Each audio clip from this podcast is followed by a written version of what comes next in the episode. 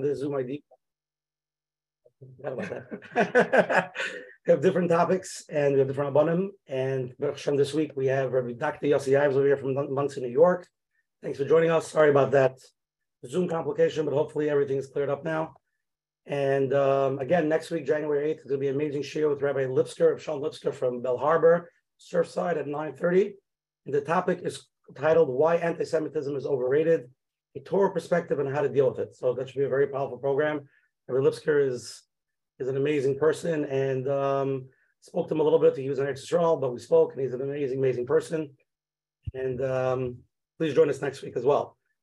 Again, tonight we have the Schus and honor having world-famous Rabbi Doctor Yossi Ives, much as we It's a very powerful topic. We'll get into it in a minute. Tonight's share, share one hundred twenty-six, which is Gematria. Um, Arnayach, what's Gematria? Hagen V'no. Should be much merry tonight. Who's coming on the share should be Zoichet to have a beautiful Shidduch, and it should be exactly the match what they need for them. It should be unbelievable. So um, let's start with that. Okay, Coach Menachem, open it up. Tell us what we're here tonight, what we're talking about, and let's get into it. Oh, I'm muted. I'm muted. Sorry. Sorry. So much difficulties tonight. Welcome, welcome. Thank you so much. Thank you very much. I want to welcome all the newcomers. Welcome everyone to another Let's Get Real with Coach Menachem, Baruch Hashem, with a lot of siyata d'shmaya. We're here, number one twenty-six. And before we go on, I just want to mention we have the one of our sponsors. We'll hear the other sponsor we'll hear later, but one of our sponsors tonight is an organization that actually pays for therapy. This is some organization that we were looking for, an organization that pays for therapy. It's in Israel, and they pay for Shalom Bias. They get on the case, and they actually give you so, a few dollars to help out for therapy, and it's called Belev Echad. And I'll share the link in the in the chat so any, everybody could help out. They need our support. Whatever you give is appreciated, and uh, I, I think it's something we need wherever we are, not only for Shalom Bias, not only in Israel, wherever we are, to have organizations to help, because it's it's much needed. Tonight's topic is uh, is is a very interesting one, talking about shidduch, shidduch crisis, whether there is a crisis or not, or what is the crisis. But you have some people that uh, they can go out two or three times and they feel right away, they feel it's just not for them. It's too much. It's too overwhelming. And then you have those who have gone out many times. You're talking about maybe years, maybe they're in the parsha for a while, and they, they don't see any light in the end of the tunnel. They don't see, they don't see it going anywhere, just to go out again and again. Where, where is this going? And uh, to say that tonight we have the answer, well, not all all answers, but we'll probably be able to help some people, so the, uh, new ideas, new ways to look at it. And um, hopefully you'll be able to pick up something. If this would be uh, an outing, going out tonight, calling everybody out to come out and to talk about shidduchim, you, many of you probably wouldn't show up. You know, you've gone to so many different ideas, different uh, meetings, and it just didn't work. But I'm happy that we're doing this on Zoom, so you can stay in the comfort of your own home. And even if you are a little bit uh, burnt out and not really interested, because you don't believe that there is an answer, but by sitting here and listening to new ideas, it might be able to help. So I'm happy that we can do it over here. You don't have to come out. And Amirat Hashem, we have this chus with us to have Rabbi, Rabbi Doctor Ives, which he's helped many. He's been doing this for a while, and he does have a cast, cast, um, concept that we will hear, Amirat Hashem, that's going to help many. So Amirat Hashem, we should have a lot of siyata d'shmaya. And just the last thing before we go, before we start, we do have to remember that everything is from Hashem, especially shidduchim. And there's a lot of stories, but I think there's a lot of segulas also. You know, a lot of people don't like segulas, but you know, a lot of people do forty-day uh, challah, forty, uh, forty people, um, nishmas, uh, chavetz chaim. Again, there are a lot of stories, and uh, I think not to give up, obviously to do whatever you can and uh, to try. And Mitzvah Hashem, the right time. We know that whatever happens, happens for the good. And if it's many years sitting around and waiting and trying to figure out when, we don't know the answers. But could be the right time is not here yet. And hopefully with some ideas, Mitzvah Hashem, the right time will be Bikarev. Hopefully this year, Mitzvah Hashem, like there are many stories out there, many success stories.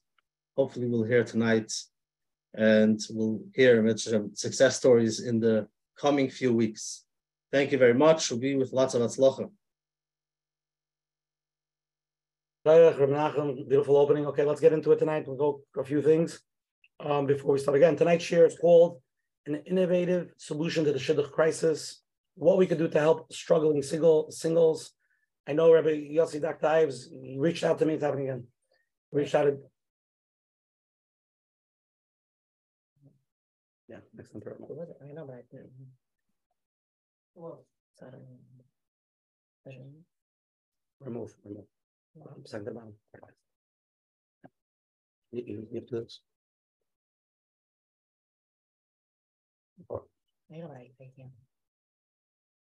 Okay, sorry about that. Okay, tonight, share we'll do Leil Nishmas for Arnoich Fried's uh, Zayda. His name is. His name is Reb Zev Shlomo Reb Yosef. And um, there's two sponsors tonight. I'm going to do the first one, Menachem. You do the second one, okay? Mentioned, I mentioned the second one. You do the first. Okay. Dor Yeshorim, which is, I see it's posted all over all the different websites. They, they started a new program. It's called Hearing Loss in, Newba- in Newborns. Generic hearing loss is preventive in, in newborns of all Ashkenazic and Sephardi backgrounds, even in families with no prior history. One in six are carriers for mutations that can cause hearing loss. Dor Yeshorim recently developed a comprehensive panel that tests for over sixty different genetic mutations that cause hearing losses. Bez Hashem, this panel will help prevent most regressive genetic hearing loss within the community. Even if your family has no history of hearing loss, you can still be a carrier. The hearing loss panel will be requested, can be requested over the phone. Genetically, n- n- new blood samples not required. And call today to avoid unnecessary delays for a shidduch. Results can take up to two weeks. So basically, the regular Dor Yeshorim added new parts of the mutation to the thing. So anybody who's calling Dor Yeshorim or has it, you could add it as one of the add-ons, and it's it seems like one in six are carriers. So you call Dor Yeshorim again as the number seven one eight, three eight four, six oh one six. Number two, you can email them about it if you have any questions, info at dor yeshorim dot org. And uh, those are the sponsors. So again, Rabbi Yossi, I'm going to read your bio. Mitchell will get into it. Hopefully all the Zoom complications will be cleared up. Rabbi Yossi Ives. Rabbi Doctor Yossi Ives is an expert in dating. He's a qualified life coach and author of two books on coaching psychology, including relationship coaching. His website, date well dot org, provides extensive dating advice. He has worked with hundreds of singles, helping them towards marriage. He's a Rava community in, in Pomona, in Muncie, and has married off two children. It's chus to have us, Rabbi Doctor Yossi Ives. Please open it up. Good evening. By way of uh, opening, we just come from Hanukkah.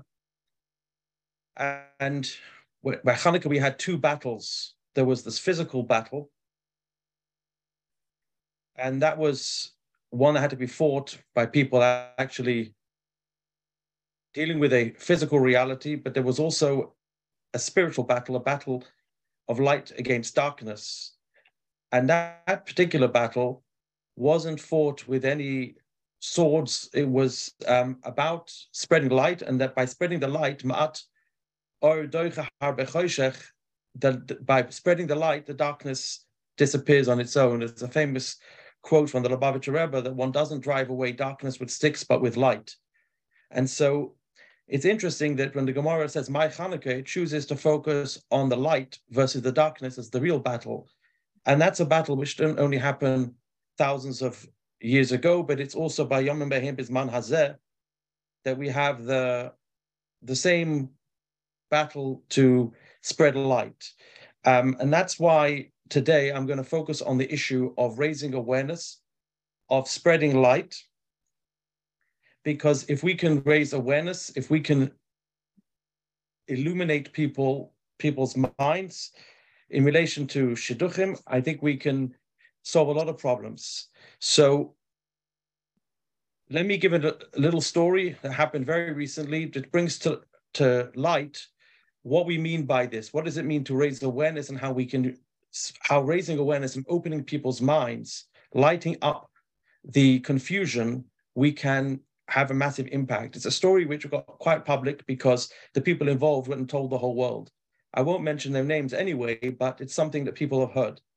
The Thursday before Tisha B'Av, the past Tisha B'Av, a young man called me up. He dated ten young ladies, and on each occasion, he rejected them on the grounds of appearance. And most times it was one or two dates. The last person he'd met four times, but still said no. The Shadchan said, before we go and find you another person to date, maybe you want to speak to someone. I had a brief conversation with this person, and maybe later we can go into what the conversation entailed. But I was able to help him understand that the reason why he kept saying no to these people was not because there was seriously something wrong with their appearance. And proof is that each of the times that he met this person, he'd seen their picture first, and he chose to meet them. And what are the chances that in each ten times, the person looked nothing like their picture? And so there was something he was stuck on. It meant that he kept rejecting people he was supposed to be trying to take an interest in. And I was able to help him to understand that there was this thing going on inside of his head, that he had certain internal resistances, that while he wanted to be married, there was something about his own internal mechanism, the way he was thinking, the way he was processing, that was making it difficult for him to connect with somebody. And so he was essentially backing away from it and always finding fault in her appearance. Again, I haven't explained in detail what exactly I discussed with him, but suffice it to say, he understood that he was getting it wrong. He was misunderstanding what was happening. He thought he knew, he just didn't like their appearance, but now he understood it wasn't quite what he thought. I felt he was very, this young man was very receptive. We only spoke for like an hour and a half. And I told him, if, if you take on board what I've just told you, you'll be engaged in two weeks. I'd come. Tisha B'Av was nidche. I'm the Rav of a shul, but I did something very controversial. I was invited to speak to one hundred fifty singles on Tisha B'Av night. So I drove from Pomona to Crown Heights, missed Eichor and Kinnis with my community to go and be matzil nefashos and speak to people about Shidduch. And these were all older singles, many of them many, many years behind them. And I told the story. I went into a bit more detail, explained what this person was struggling with and how I was, I felt able to get through to him and explain to him what he thought was going on was not what was really going on. And that I told him that if he were to take on board what was said, he would be engaged in two weeks. Okay, I drive back home. A few days later, I get a message from a young lady. She says, I just want to tell you, I'm the person who he rejected. And I just want you to know your prediction may, may yet come true. So he had obviously told her. And what happened is this. He took this on board. He reached out to the Shadchan and says, I think I was too quick to say no. I'd like to meet her again. She was very wary, but she agreed to see what he had to say. They're sitting together and she's giving him a hard time. She says, look, you told me to my face you didn't find me attractive. Now you want to date me again? Why should I take this seriously? So he says, listen, I'm telling you that I've changed my mind. So she says, I, I understand what this is. You're using me as a test to, to, to work out Yossi Ives' ideas.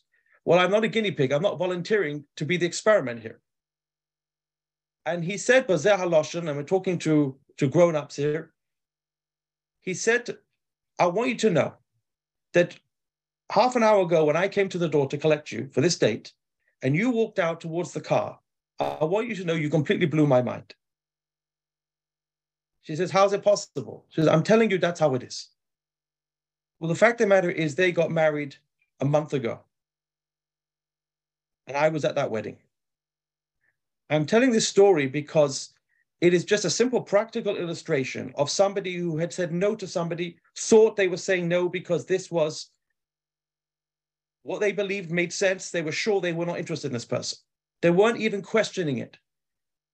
And then something, the light bulb went off in their mind. Something happened to allow them to understand that they, there was something they didn't realize going on. And once they realize that, they say the same person, the young lady was the same young lady. Everything was the same, just something inside of their head had switched. And this person went from saying no, no, no to Oidi Shama. And I know not every story is so dramatic as this, so clear cut, but I'm telling you there are many, many such stories, and we should know that if we see people are struggling, there's, there's something we can do to help people by opening their eyes to what's really going on. So just a few words of introduction. Is there a single crisis? And if so, what is the cause? I already received some criticism over the last few days for the word singles crisis. People felt we were being too negative. Maybe we should call it a singles challenge. So I want to help you out here with a bit of a definition. The difference between a challenge and a crisis is this. If it's your problem, it's a challenge. If it's my problem, it's a crisis. There are thousands upon thousands of families, probably tens of thousands across the Jewish world, of people who are trying to succeed in Shidduchim, and it's going much more difficult than anybody would want for them. And if that's not a crisis, I don't really know what is. People who are spending years and tens of thousands of dollars trying to do something which is entirely their right and is the first mitzvah in the Torah. And the cause, well, people have all kinds of theories, and I'm not going to make out as if there is only one cause. But let us say the one biggest cause is the one that is not spoken about almost entirely, which is that the people who are doing the dating may be struggling in their own minds, misreading, misunderstanding, and they're we're not doing enough to help people to figure things out. I feel that it's a bit like what it used to be when I was a kid, that if a child struggled in school, we just said they were a shvacha yingel, they were just not a, a gifted child, and nebuch, they're just not good at uh, academia. And now we understand that that is a, a tragic rejection of a child's potential, and we now know that many children could be doing much better if we understood why they're struggling and we gave them the appropriate help. And many of those children go on to do extremely well because somebody realized what they needed. And so I have two main points by way of introduction. One, if things aren't going to plan, if your dating or your child's dating or your friend's dating is clearly struggling, they've been at it for too long, without getting the result they want, we need to ask one question, just one question, which is, what is the thing I need to know that could really make a difference here? What is the one thing I need to understand about myself or about dating, which if I knew that, we could have a different outcome? And we need to understand that when we ask, what is that one thing, we don't mean some giant problem. We're not talking mental health. We're not talking some drama.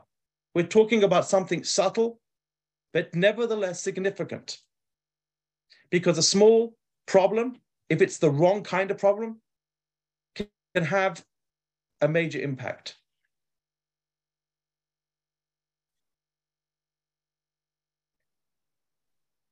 If you have a tiny pebble in your shoe, tiny, so small that you can't even see it, and when you put your hand inside your shoe, you don't even feel it because it's so small. But when you put your foot back in again, if that's still there, it's going to make it extremely painful and uncomfortable to continue going. So something very small can have a massive impact. And so what we're talking about is something that does not require you to change as a person, because you neither can change nor do you need to. But something that you need to be aware of. The awareness. So self-awareness is the primary solution. And just to emphasize that most imperfections are non-issues. We're not here talking about you need to be perfect to date. I, of course, am proof of that. We're not trying to tell people that if only they were able to iron out the kinks in their personality, be somehow better at this and better at that. No, there's somebody out there who will accept you exactly as you are. This isn't about becoming a better person. This is about recognizing there's something most likely that's not working to your advantage? Is something getting in the way? We need to know what it is, not so that we can solve it, but we can get around it. And I'm happy to discuss this point in depth. And just one more nakuda. When we say that we need to find out what this tiny thing is that's getting in somebody's way, we're always talking about one thing, never two things, not even one and a half.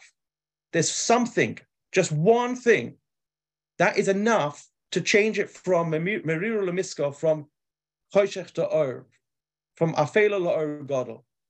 One small thing only. Point number one.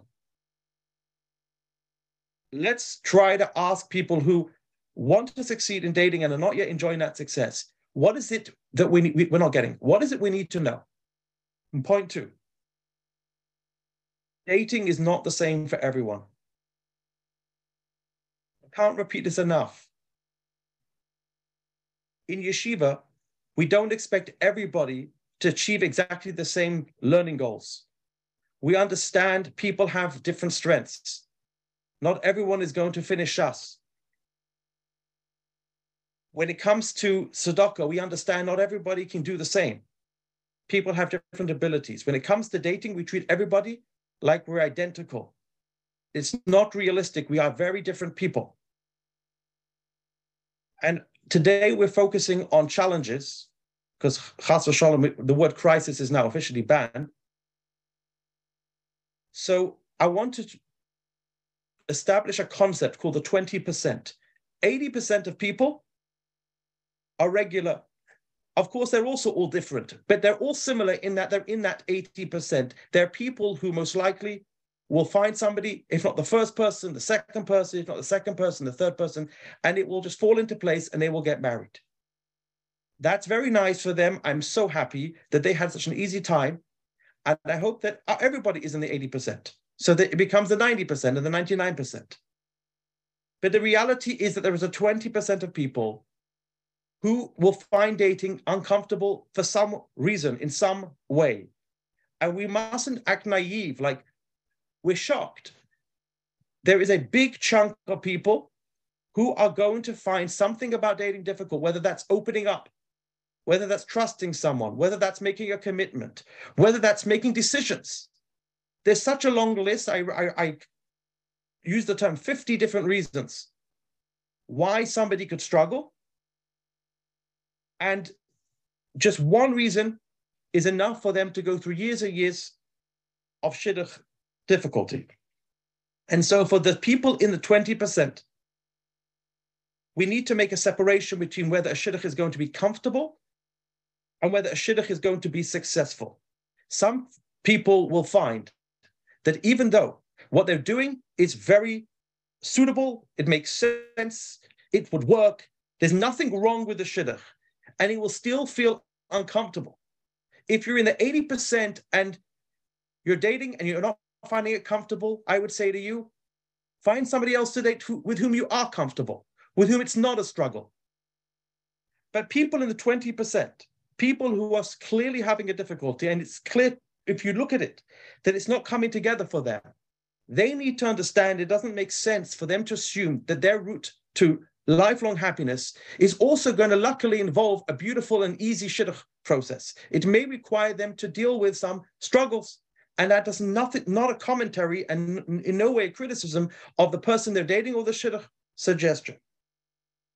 In other words, to say, some people would make a much better husband or a much better wife than they would make a date. Dating is not for them. I joke, for some people, dating is just not a shidduch. They're just not cut out for it. They just really want to be go from being single to being married. The whole dating process doesn't speak to them. They don't have an easy time sitting in front of a stranger and talking for hours about themselves. It, that's their idea of a nightmare. And we can't expect them to enjoy it. We can't expect them to thrive. This is just not how they are. And the worst thing we've done is told everybody that you have to enjoy dating. Most people, everybody has to. And if not, there's something wrong. And we've not even left open the possibility that maybe we just, some people are born to struggle in shidduchim. That dating for them is something hard. And it's going to always feel like they're pushing it. But nevertheless, they're doing the right thing. I think that's uh, enough for me by way of introduction. There was a third point, which we'll come to, no doubt. Um, but over to you. Beautiful introduction. Okay, let's do a poll now. We're gonna let's do a poll now. We're gonna ask everybody a questions, and Rabbi Yossi, you could uh, get ready. We have a bunch of questions that came in. We'll ask them. Let's launch the poll. Yeah. Okay, so three question poll. Do you or someone you know are struggling with the getting married process for a long time? Somebody you know or you know I've been struggling with this process for a while. It's either yes, no, yes, but not anymore. That means you know somebody, but it's already whatever it is, they got married or it's not a gay anymore. Okay, that's the first question. Second question, if a person has been on three dates and isn't feeling it, should he or she either A, keep going out until it's a for sure yes or no, quit the shidduch, or option three, get advice, get help, advice, or guidance? Third question, which factor in your opinion contributes the most to the shidduch process difficulty? Is it the shotgun process, dealing with the shotchanim, information process, having to make decisions with very little time, or number three, being judged on a lot of factors that are not so relevant? Those are the three polls. Let everybody answer. Then we'll jump to the questions. Menachem, we'll jump on the first few questions, okay? Sure. Okay.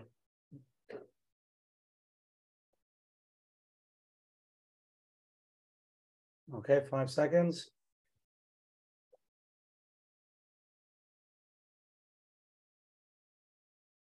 Okay, let's end it. Share the results. Here we go. Yossi, you're gonna like Rabbi Yossi, you're gonna love this.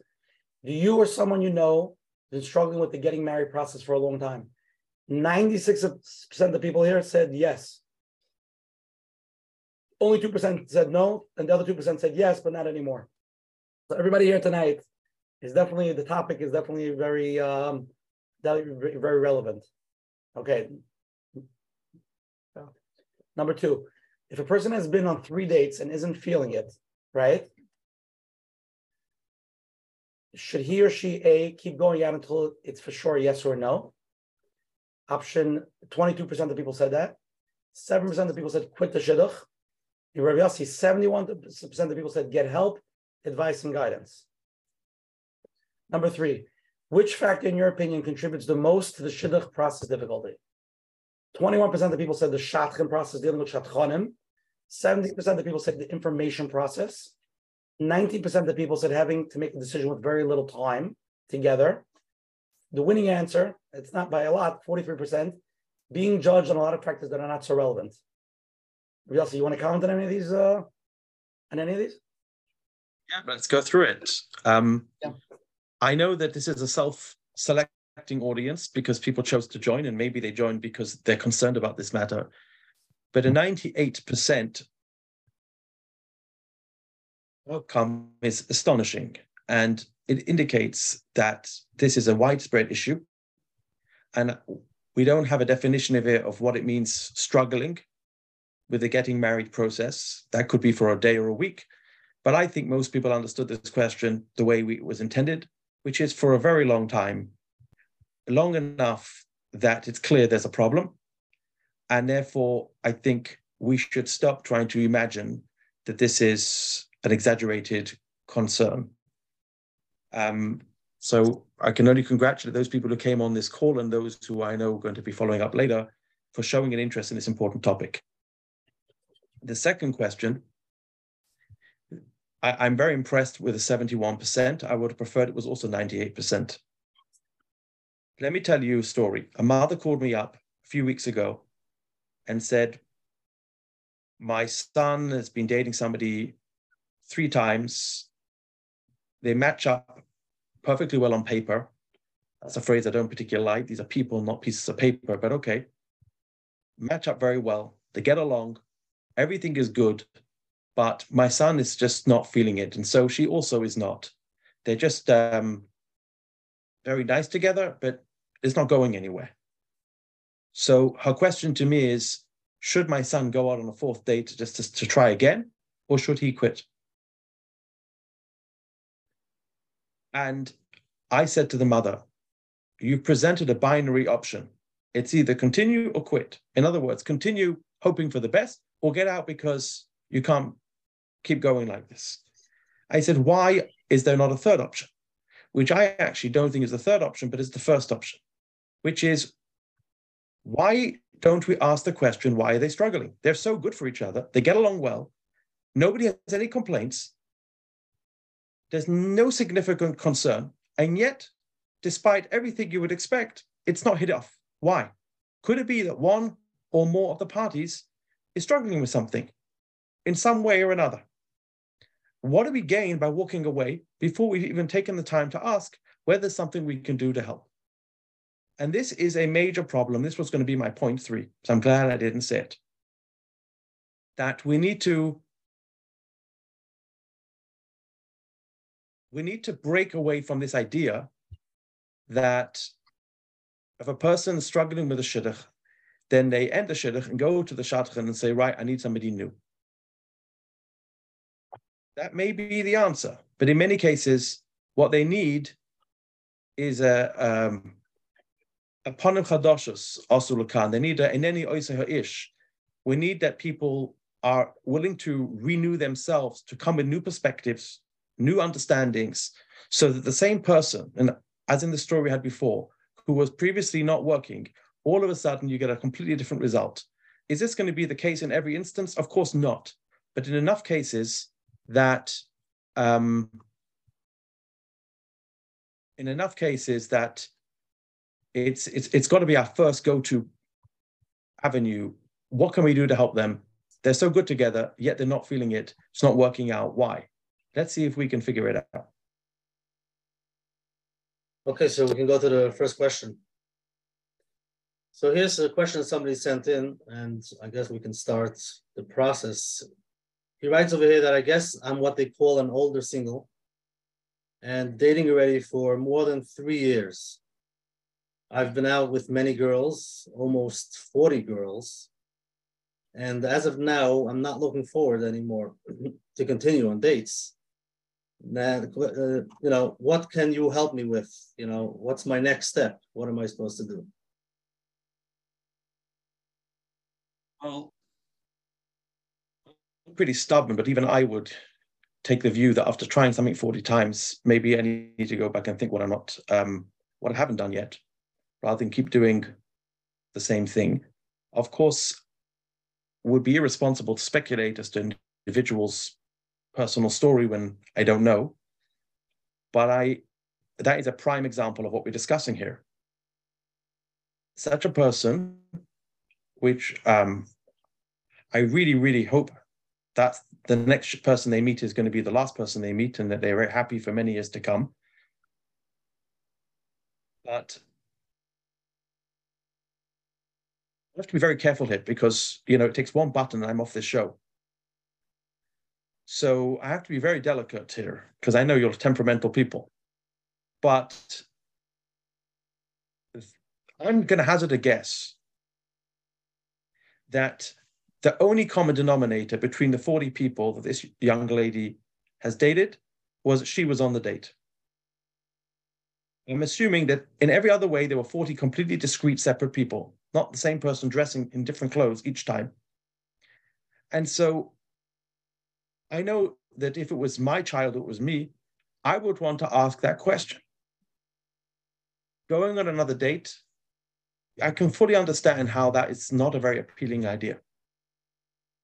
So what I advocate is a different kind of dating. Are you ready for this, Coach Menachem? Let's go. It's called going on a, it's called going on a date with yourself. Take a break for dating for a week and go on a date with yourself. Ask yourself, okay, what is it I need to understand about myself? That if I understood this thing, I could really do a whole lot differently. It may be that somebody has um, an anxious attachment orientation. That means that when they like somebody, they become very attached very quickly, very intensely, and scare people away. This happens all the time. It could be somebody is uncomfortable talking about themselves. They don't realize it, but the other person feels that they're like almost torturing them by asking them personal questions. And they don't realize how they come across because they, they, generally speaking, don't come with a mirror on their date. But the other person is their mirror. And the list goes on and on and on. So there's no point in me like speculating, but you know, I, I don't know how I'm supposed to, you know, um, through the screen of a computer, try to sort of bear my heart and how much I genuinely care for this person and want them to be happy. But I would not be doing them a service if I, in wanting them to, to, to, to be successful and wanting them to be happy, join them in saying that men are no good, shadchanim are useless, the system is terrible, which may all be true, by the way, but in which way does that help the person? It may make me look better because I'm now this person's big ally and I'm taking their side against the world. But am I helping them? No. So I'd rather risk upsetting this questioner and say, my comments were not excluding you. And they're not excluding my child. They apply to everybody. If we want to be successful, we have to ask difficult questions and be ready for difficult answers. I think um, to, to say to date yourself, the concept is good, but I wonder how many people would see what what what's that one thing that's standing in their way, because they're so used to themselves that um, I didn't mean on their, I, I didn't mean they go with for a date with themselves with with only themselves. I'm saying they need somebody who can help them to see, because clearly they haven't figured it out till now. Um, you know, so. Ish, sorry, that people should be, be talking to, to others. And one of the things that I plan to do, I'm going to be launching uh, this week, a course on on dating for for, for Shadchanim and others involved in the Shidduch system. Focus on this twenty percent, only on the twenty percent, saying, what do we do for people who are experiencing some kind of difficulty? Only evidenced by the fact that they've been dating for enough time to know something isn't adding up. And we absolutely need to see more people in the Shidduch space being more psychologically aware. We're not talking about mental health problems here. We're talking about normal people who have regular struggles like we all do. But if you don't know what they are, then you, you, you're powerless to do anything.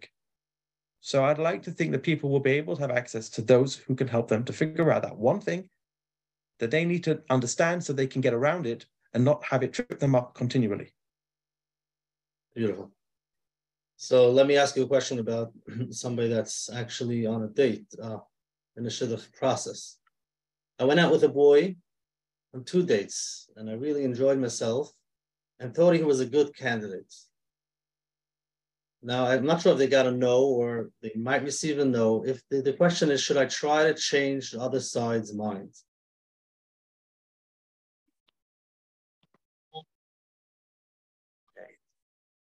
This is something which is a little bit cultural specific. In some communities, certain things are more acceptable than others, and I'm talking to a wide audience here, and not everybody's the same.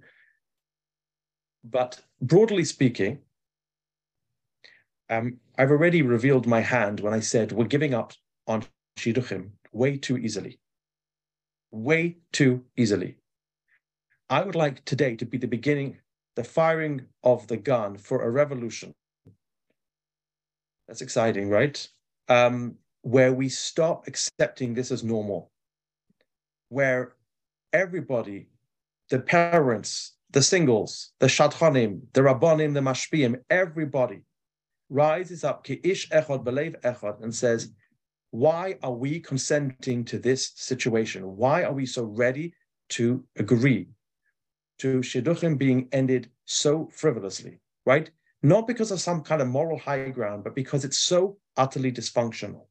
And so the answer in very broad terms, because again, it varies from community to community, from situation to situation, is if there is a legitimate reason to question why this was ended so quickly, why nobody even asked the question, is there something we could do to help? If that question was never asked, why not ask the question? You're saying even after the shadchan got a reason, is the shadchan got a reason why they said no? That's exactly what I'm saying. If there's a reason, by well, a reason I, I don't have... mean a reason in quotation marks. I mean, for example, um, says the person, you know, is, is not Chol of Israel. I, it's just for me, kind of where I'm at. I just don't see this working. I okay, solve of a kibble. I get it. But when somebody says, I just didn't find her attractive, then I start putting my head in my hands because I'm saying, but you were sent a picture and you thought the person was attractive. Now that you meet them, all of a sudden they're transformed into something unattractive. Devarim begoi, something isn't adding up here, right? So why is a shadchan so ready to accept that? Doesn't even like occur to them, one second, this doesn't make sense. You're saying even even if it's a, if it's a somebody that went out the first date with the first candidate, or that's exactly no, that's exactly we're talking here the twenty percent. If somebody on the first shidduch, the first this is why I said this. If if if if, if it's your son or your daughter that's going on the first shidduch and it doesn't speak to them, I understand it's upsetting, but they're brand new. What you're gonna you don't know anything. You're gonna tell them to do it again. Why? Okay, we're talking about people who they've been dating for a while now. It's time we stop being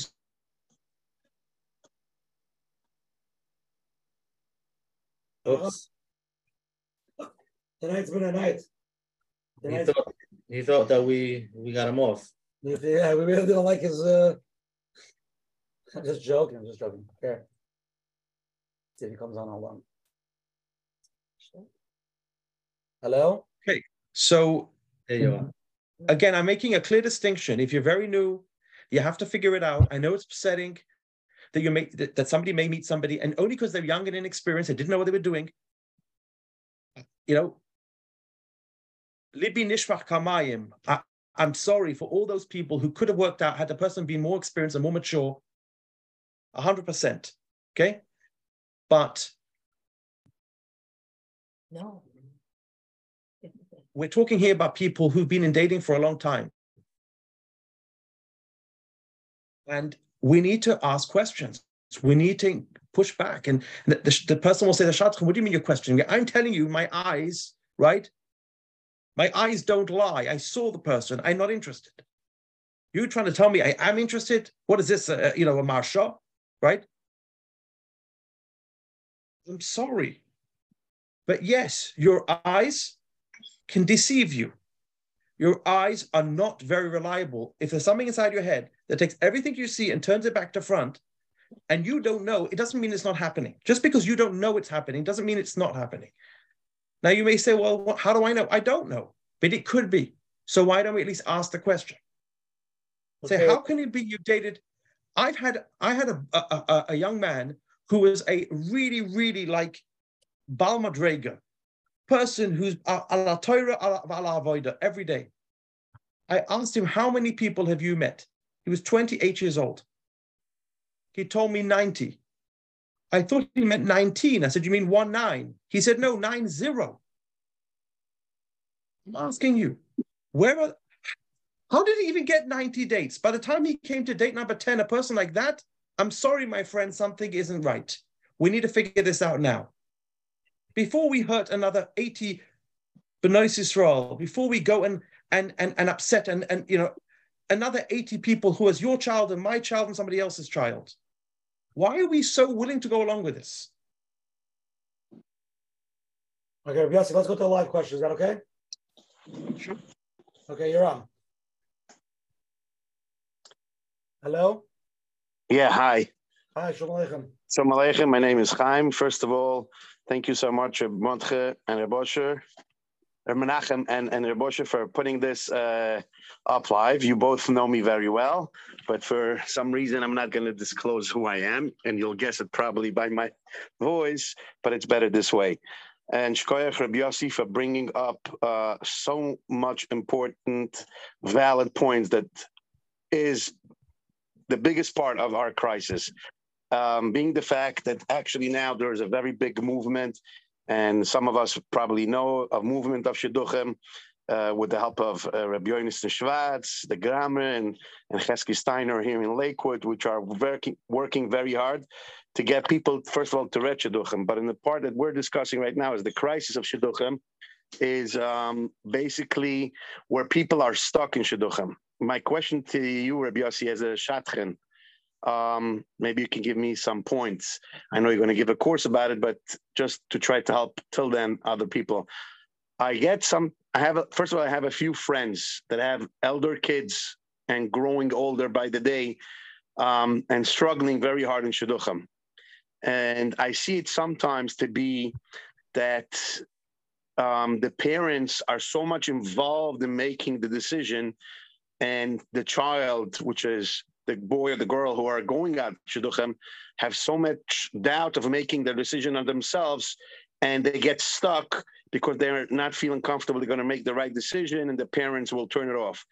Is there something that you can give me or the, the, the other crowd an advice? How can we direct people to give some freeness and, and, and try to find out what the child really wants, because they're not getting married. It's their child, and they're not marrying the, the boy or the girl.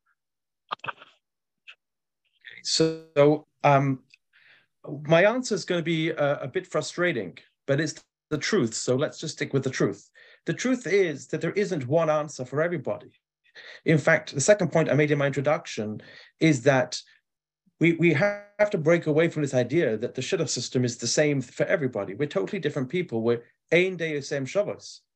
So what we need to do is recognize that if somebody is trying and it's something to do with a miscon- disconnect between them and their parents, or a disconnect between them and the person they're dating, or a disconnect between themselves and themselves. I'll just give you an example. And this is something which is ma'asim b'chol yom. This is not a freak. This is normal stuff that's happening thousands of times as we speak. Some people have a complex personality. That means that when they go on a date, it's not one person showing up. There's two people. And those two people are not in agreement. They have a quiet side and they have a loud side, or they have uh, an adventurous side and a very dull side. And th- those two sides of their character want very different things. And whatever person they meet, one side of them is not going to be happy. And so there's a battle going on within themselves. And so they're never happy, but they're never going to be happy, because built into their system is a duplicity, a multiplicity, a, a um, complexity within themselves, which is, I'm telling you, not a freak. This is not bipolar. This is normal stuff. Okay, completely normal behavior. Tens of thousands, millions of people in America are like this. This is not a rare thing. We are more complex than we realize. And some people are particularly complex. I'm going to make a confession here live on air, okay? Embarrass myself in front of everybody. But this is Ma'isa Shehoya Kachoya. Almost to the day, almost to the day, twenty-six years ago, Aniha Cotton was on a date with a person I ended up marrying. And on the very first date, I told my wife, there were two Yossi Ives. I explained there's Yossi Ives one and there's Yossi Ives two. And they were different. And the people who know me in one context would never believe what I'm like in another context. Suffice it to say, she never wanted to meet me again, right? Somehow or another, man, her mother managed to persuade her that maybe she should.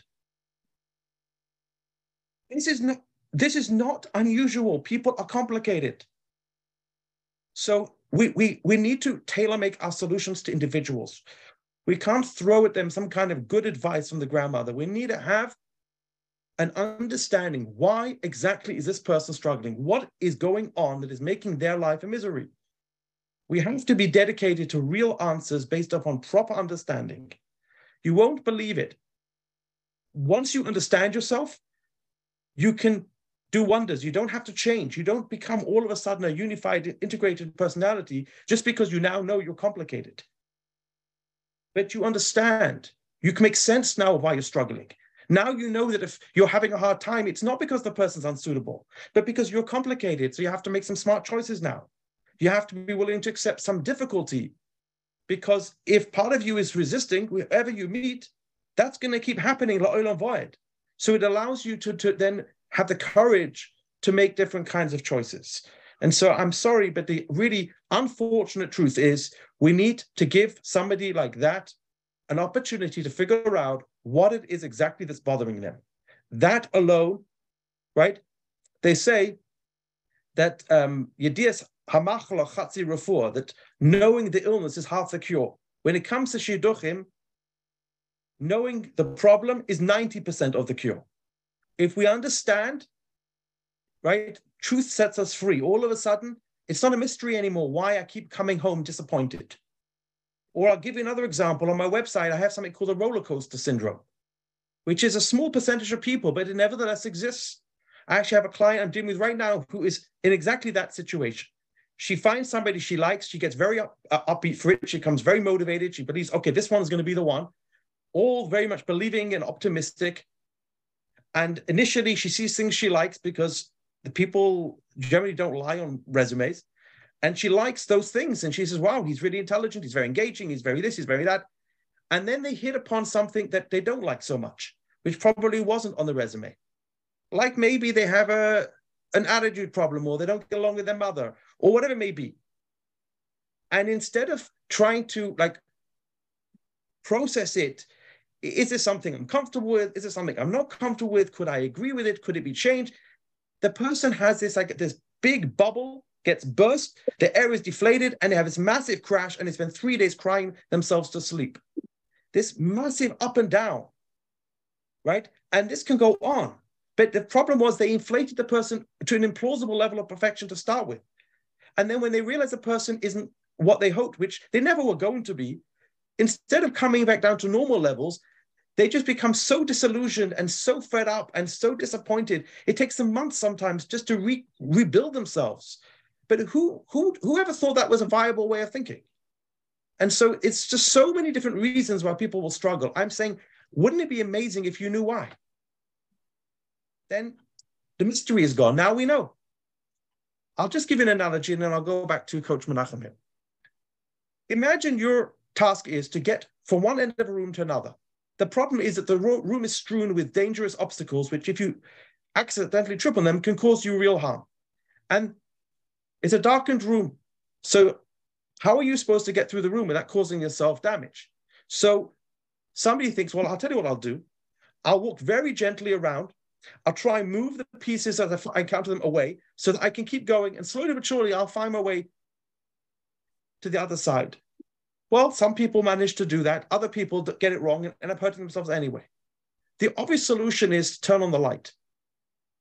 Now that you can see where the obstacles are, they can, they stay exactly where they are. There are still these obstacles, but now that you know that they're there, and now you know where they are, you can walk around them and it won't cause you many problems. Detour, but you'll be fine, because you know where the problems lie. Awareness is why I spoke about Hanukkah, about the light. Just bringing the light into the room and the darkness is gone. Now we know what we're dealing with. Doesn't mean to say we, we, we it's all done. We have obstacles, but we know where they are, so we can get around them. We can outsmart them. You can't outsmart something you don't know exists. Very valuable. Thank you so much. I just want to put out maybe one more question, if I may, and I think so it's very relevant to what you're saying. A lot of people don't understand the definition that opposite attracts. A lot of people are stuck with it. Wow, he's so much like me, so much like me. And if he's not like me, then they just walk away or they get heartbroken. What's the solution to, to as a shadchan, sometimes to educate people that that might be just the, the good thing for you, that if he's opposite, if it's not exactly like you, that might be the best thing that would attract you. It would be a better partner in life and so on. The famous Maimar Chazal, Shailas Chochem Chatzi Tshuva.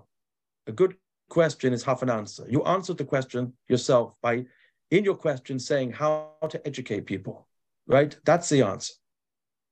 I tell people, it's more important that you're interested, that they're interested, that you have the same interests. Let's say the person likes horse riding and you like horse riding. You're so excited, I found someone who shares my interest in horse riding. Who cares? It's more interesting that you think that's cool that this person has an interest called horse riding. Even though you have no such interest, you think it's a it's it's fascinating that this person has this interest, right? It, it's th- this quest for, for, I need to find someone like myself. I say you don't need to date if that's the case. Why don't you just go and stand up in front of a mirror and say, Hare ani mukodeshes la'atzmi, right? And be done with it, right? If you're so enamored by yourself, you don't need to have a wife. So it it's, goes like this. For the most part, similarity is a good thing. Similarity in terms of values, in terms of life goals, even in terms of background and other things.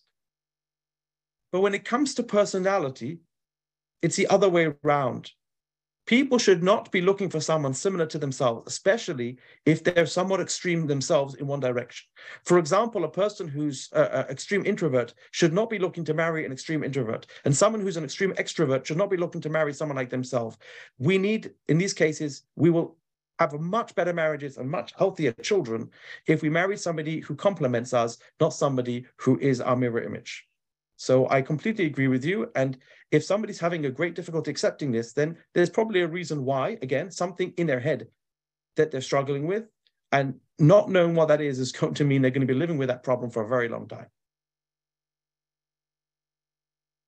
Okay, Rabbi, let's get to a few more questions, okay? You ready? I'm sorry. Somebody emailed, after the fifth date, I found out from my friend that a girl I was dating had a medical condition from her younger years. It's not relevant. It's not a relevant medical condition.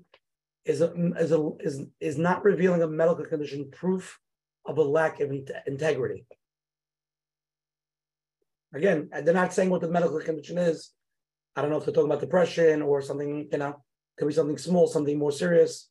Maybe if you could, you know, clarify the different types. So I'm going to say two things. Number one, the best way to answer that question is for the person who asked the question to ask himself in honesty, what if it was them? If they were the person, would they be so quick to announce it? I think we have a different moral standard for ourselves and for everybody else. And it's not that it's just unpleasant to be like that and, and hypocritical. It's dysfunctional. It doesn't work. It's not how you get happy.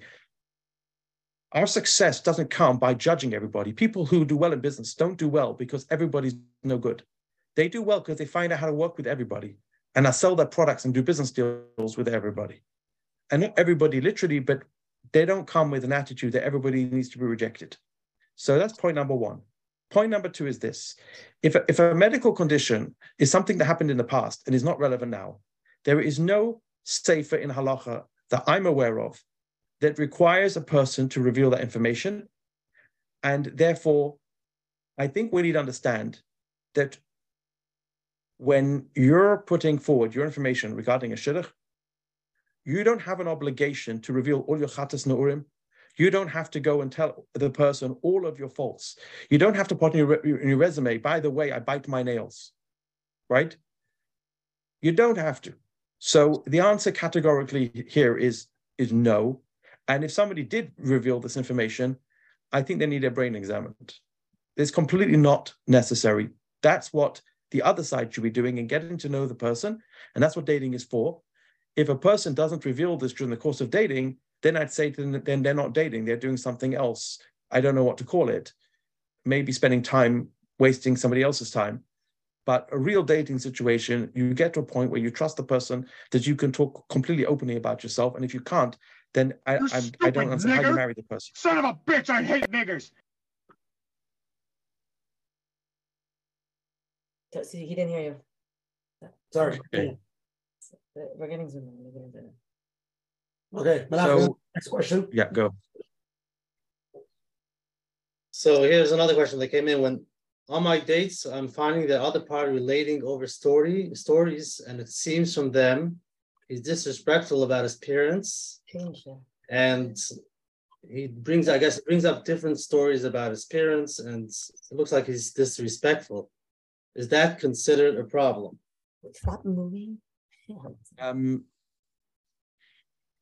potentially, uh, potentially yes. I'll tell you this interesting side. You, you're probably expecting me to be very concerned that somebody's got disrespectful views about their parents.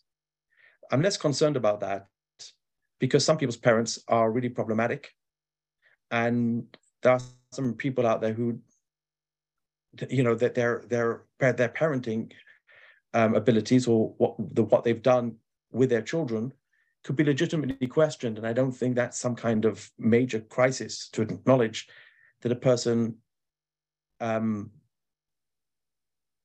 has not enjoyed the best parenting.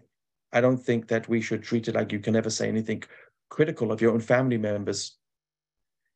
What I'm more concerned about is that they think that's appropriate to say on a date. In other words, to be honest with uh, about yourself at an appropriate stage in the dating process, I don't see the problem with.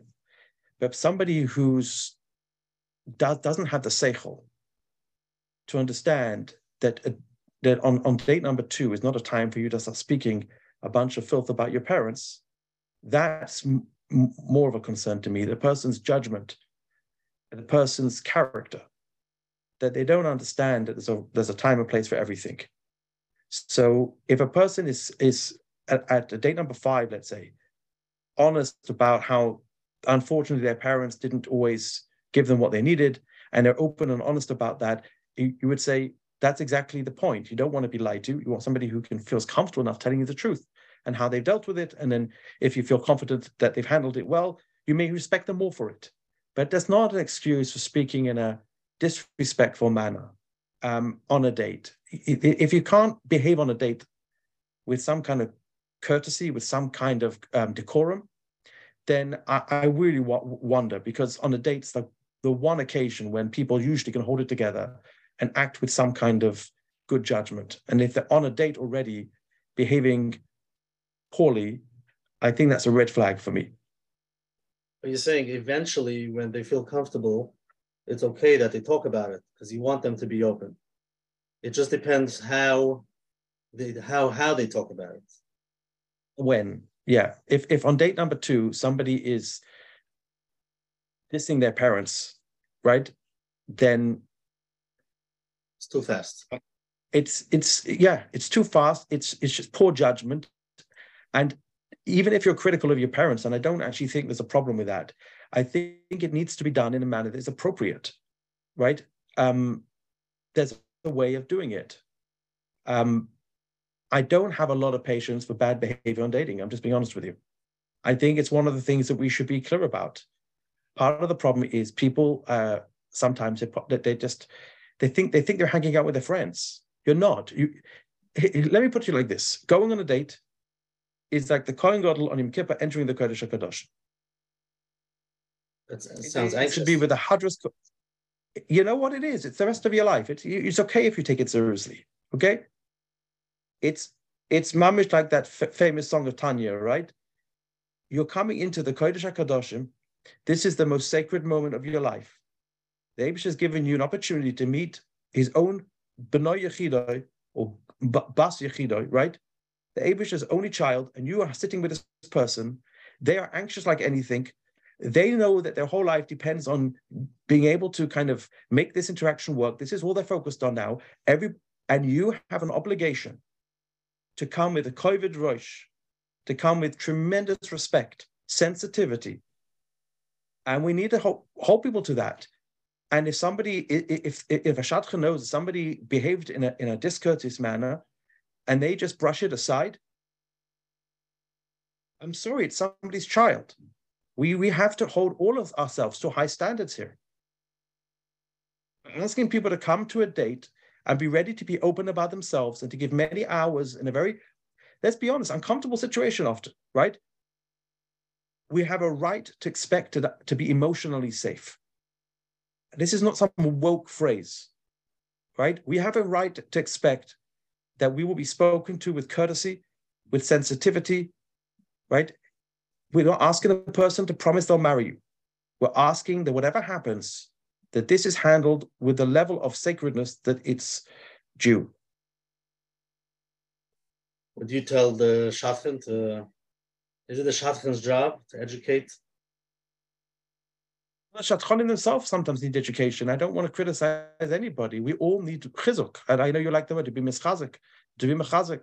We, we, we shouldn't be pointing fingers. We should say together, right, we're there for each other. We're here today, a community of people who care about other people's happiness and our children's happiness. Let's work together to create a shidduch system that's worthy of Am Yisrael. And if we if, if if we see that people are being hurt, we have to call it out. Beautiful. Okay, here's a different question. Backing up a little bit. How do I know when I'm ready to start shidduchim? So this is a question from a nineteen-year-old claiming he's not ready, but his teachers and Moyer Derech are telling him or her to start. So he wants to know if it's okay to wait.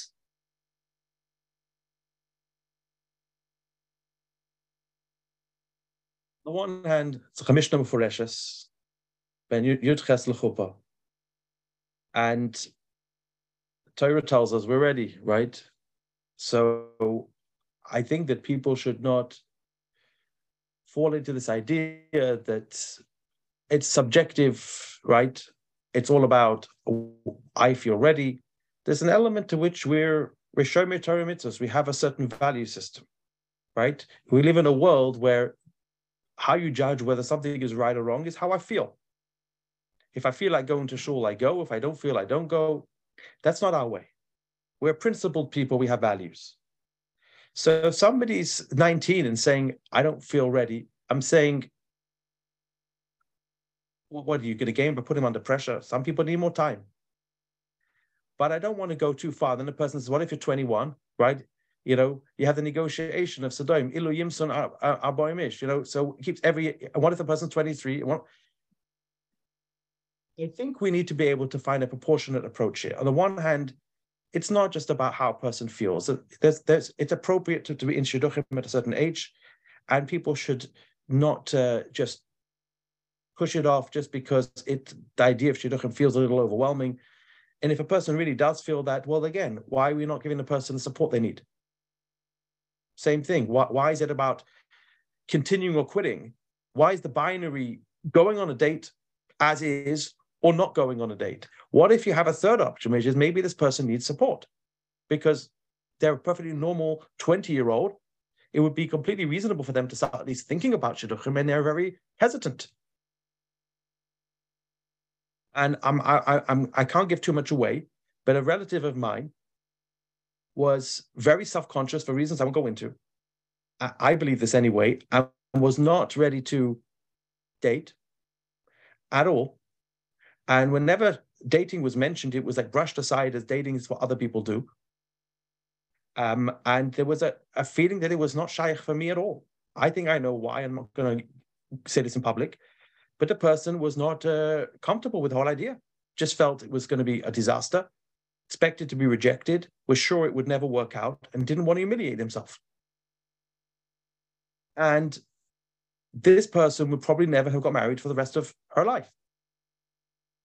Happens to be that there's a person speaking to you right now who, who knows a thing or two, and I understood what was going on. And so somebody came up with an idea, and I thought the idea actually was very sensible. I liked the sound of it. And so I went over to this family member and I said, would you be open to a suggestion? And of course, I got a categorical no. And I said, okay, I'm just bringing it up. I'm putting it out there. A full thirty days, I kept my mouth shut. And I go over to this person a month later and I said, you know, I thought about it. I still think it's a good idea. Would you give it some thought? And again, don't talk to me about dating. As I spoke to the person, suggested it again and heard the whole story again. And I said, you know what? I still think this is a really good idea. So I got the resume and I handed it to this young lady. And I said, look, at least look at the resume. So she looks at the resume and throws it in the garbage. Says, I don't know what on earth the person is thinking. It's, there's nothing here that's suitable, da, da, da, da, da. Another thirty days, I kept my mouth shut. And uh, I come back again and I say, you know, I still think there's something to it. Would you at least consider a coffee? Well, a coffee. Suffice it to say, they've been married for three years. Very, very happy. I'm telling you that we, we, we can't assume that the person doesn't want, the person doesn't feel ready. Maybe we haven't helped them to be ready. Why, why are we not taking some achrayus of it? We're the grown-ups here. Maybe the person needs some support. Maybe the person needs to feel that they're not in this alone. Maybe there's something that genuinely is, is, is concerning them. They don't feel that they're going to be accepted. Maybe they're very self-conscious about their insecurities or their lack of self-confidence or their, or, or, or, or their Um, height or their body weight or the fact that they never finished seminary or something, right? We, we, we shouldn't have this black and white idea. Either they, they we throw them into dating and say, that's it, finished, I've arranged a shidduch, you're going, Matzai Shabbos, he's coming to the door, or you know what, you don't want, you don't want. There's a middle ground, which is what can we do to help you be ready? What are, what are some examples? So what the parents could do, what could we do if uh, they feel they're not ready? What kind of support do they need now from us or from parents?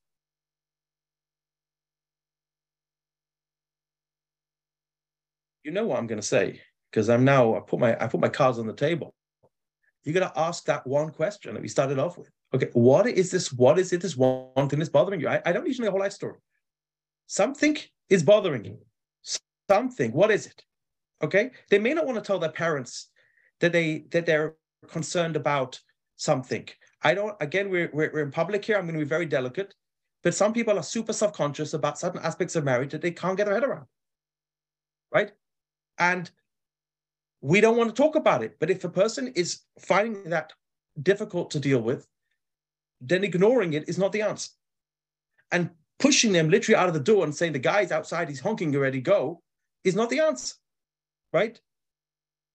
It shouldn't be that a person is mapit asram l'torkivshon aish. You're not being moise nefesh to go on a date. A person has to go b'simcha v'tov levav.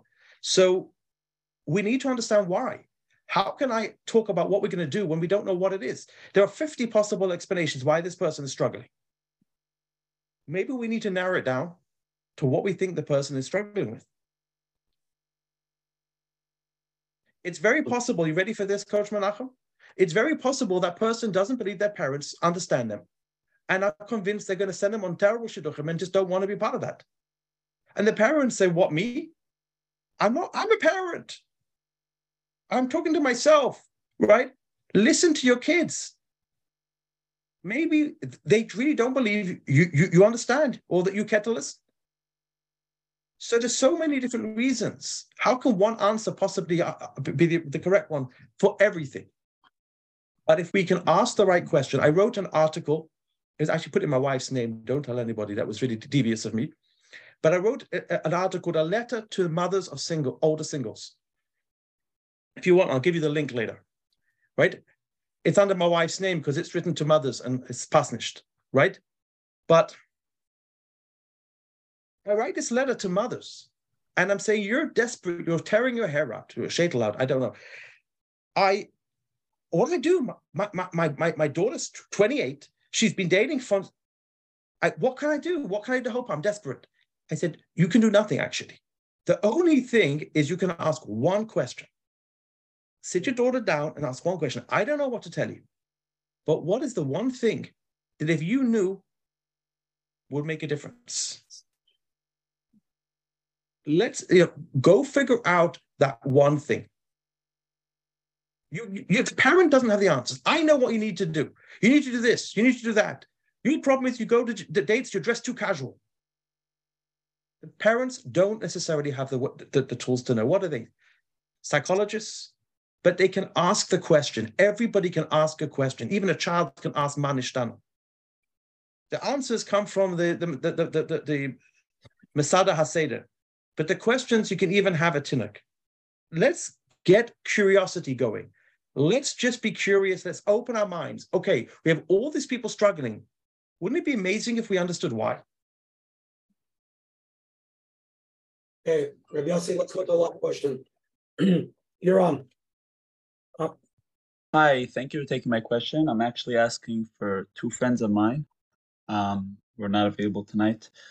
Uh, the first question is, how does some people who have uh, challenges in being vulnerable and expressing themselves, what advice can you give them? And the second question is, um, this is from someone that's older, and he's a friend of mine. He just was like thinking of just like, he's so fed up and tired from whatever the whole stress of dating. He just wants to like, he wants to give up, but just the next one that comes, like just try to push it through and push through everything and just get married. So someone that wants to like make just things work, is there a big risk over there, or are there, is there a small chance things could work out like that? What's your thoughts on the matter?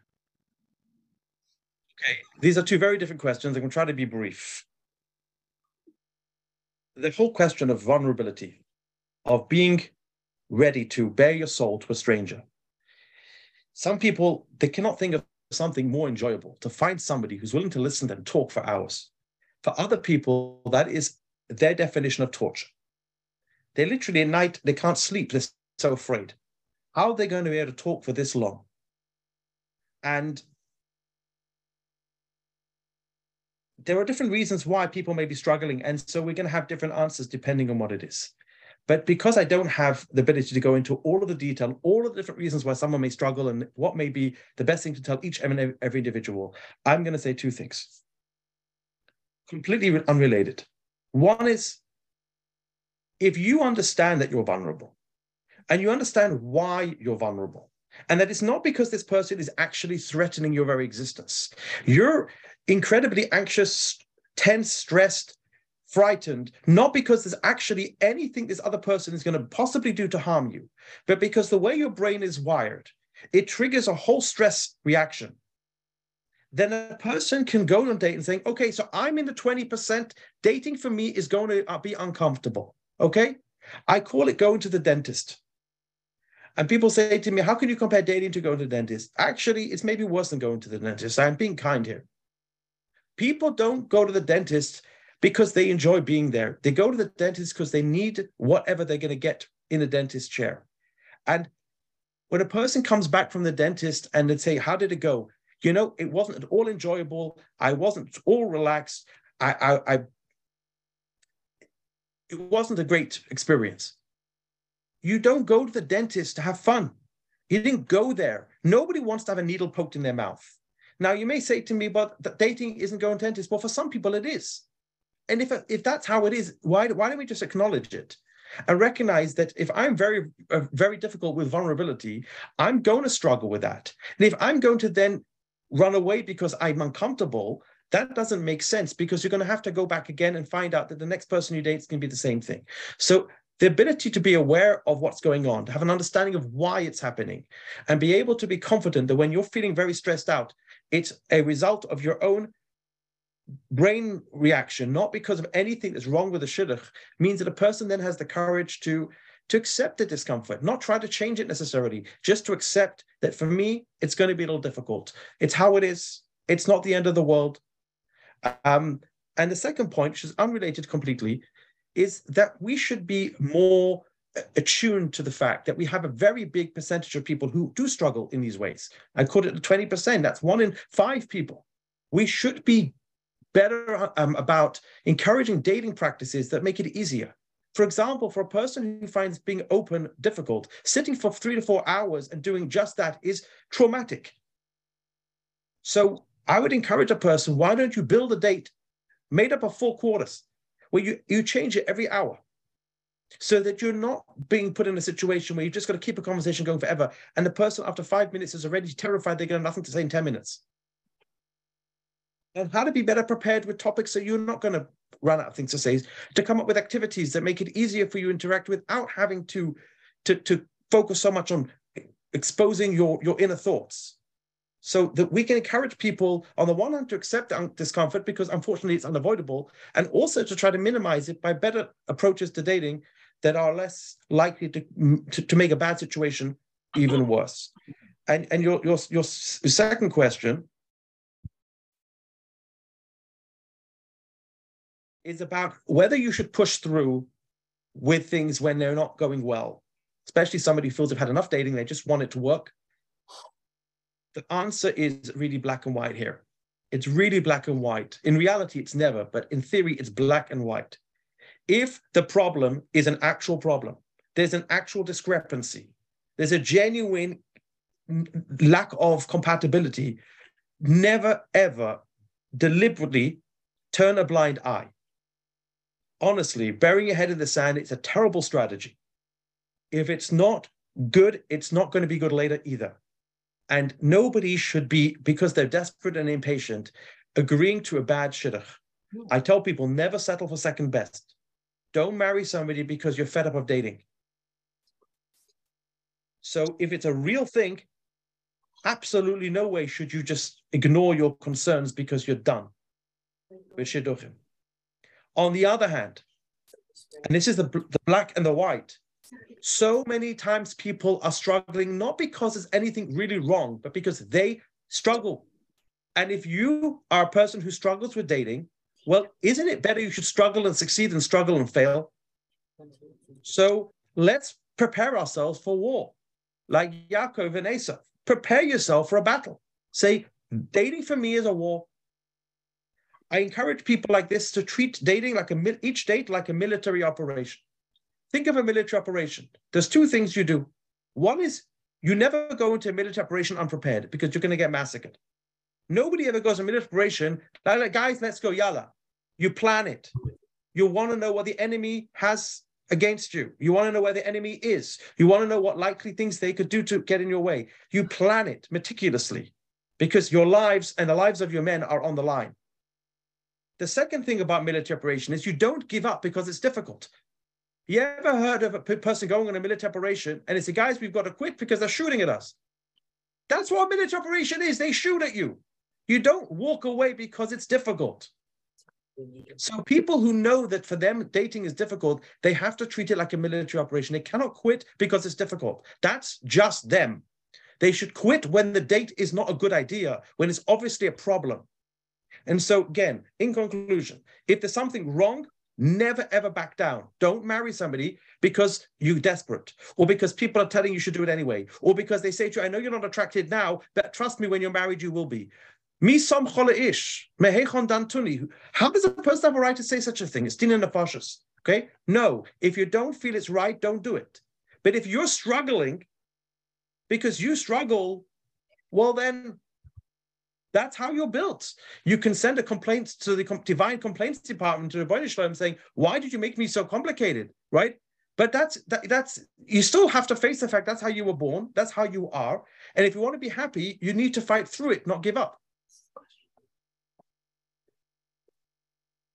Okay. Yossi, let's go to the, ne- to the next live question, please.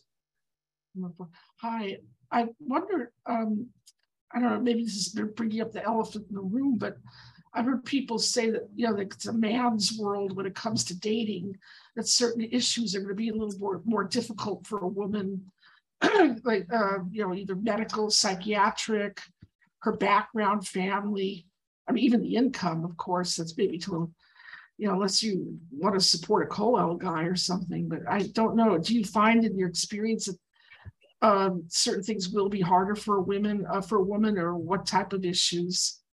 Okay, um, I'm going to be a bit controversial over here. I hope if anybody's got so- sensitive ears, they may want to block them at this point.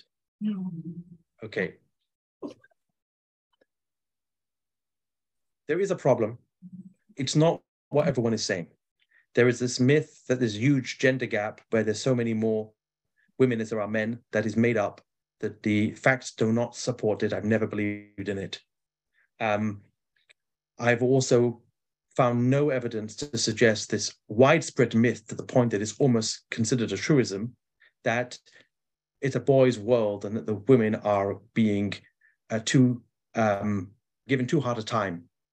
I had this out with the editor of a, of a well-known Uh, women's magazine, and she told me that uh, the, the Shidduch crisis is because the guys are are rejecting the girls.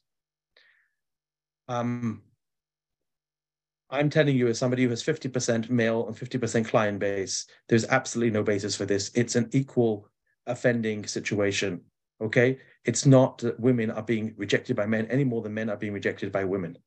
There are certain men who are serial rejecters. That's true. Maybe there's a slightly bigger problem with the men than women over there.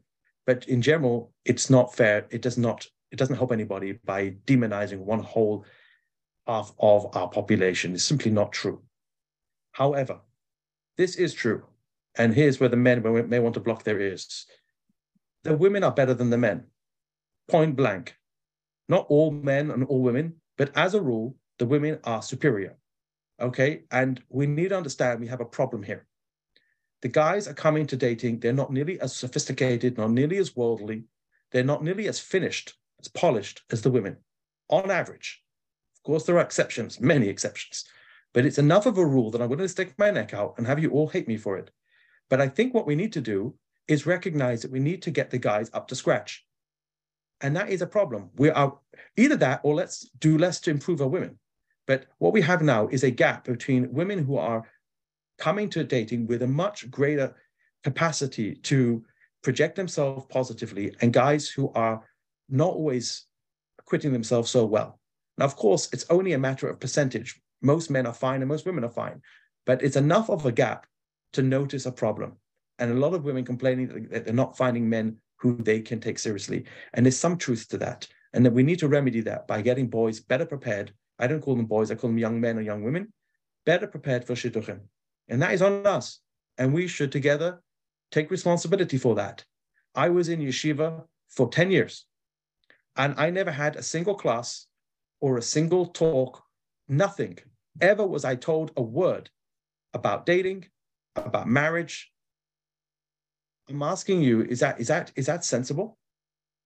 I'm not talking about, you know, becoming all secular and talking about who knows what. I'm talking about basic ideas about what it means when you go on a date, what that means that you're in the Kodesh HaKadoshim, and that there's a way to be, speak to somebody, there's a way to approach something, to understand that you may come across certain difficulties and how to handle that. You're not prepared at all. Zero preparation. It's not realistic.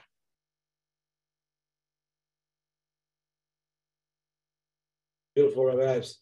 Okay, let's go to another live question. I'm here. Hi, you're on. I'm here. Is that me? Yep. Okay, thank you. Thank you, Rabbi Ives and Asher Parnas and Coach Menachem. Um, I'm I'm just wondering, we all know that the Eibishter ultimately is the one that's Mezavig Zavogim. So where do we draw the line that the decision has to be ours, or that Hashem is putting that decision into our heads to make this shidduch happen? Good or bad, but that's Hashem's decision. So he puts that into our heads to say yes or no. Listen, I'm I'm here as Doctor Ives, not as Rabbi Ives. Um, I give shurim all the time, and I'm not afraid to talk about um, hashkafa and halacha and so on. But I would be doing everybody here a massive disservice if I came and started taking the side of the Rebbeinu Shel Olam. So I'm going to be Rabbi Yitzchak Baditchev, and I'm taking the side of people and saying, I'm here to cry out for all those people in pain, all those families who are struggling, all those people who come home night after night to an empty bedroom, to an empty home, to a, a life alone. And it's not funny. Um, it, it becomes very um, uncharming after after many years of this. And we, we, we I don't have any uh, desire to... to advocate for for for Yisurim. I, I'm here to, to to say we need to do more for each other, and we need to put an end to this. And we can't fully put an end to it because we're not we're not all powerful, but we need to do our bit, right? It's possible that somebody has an illness because who knows if Rebbeinu Shel Olam wanted them to go through this struggle. It's our job to heal the person. We need to be the healers. We need to be the ones who are going to say, it's unacceptable that this young lady has been rejected fifty times. We've got to do something to figure out why this is happening and how we can help her to succeed.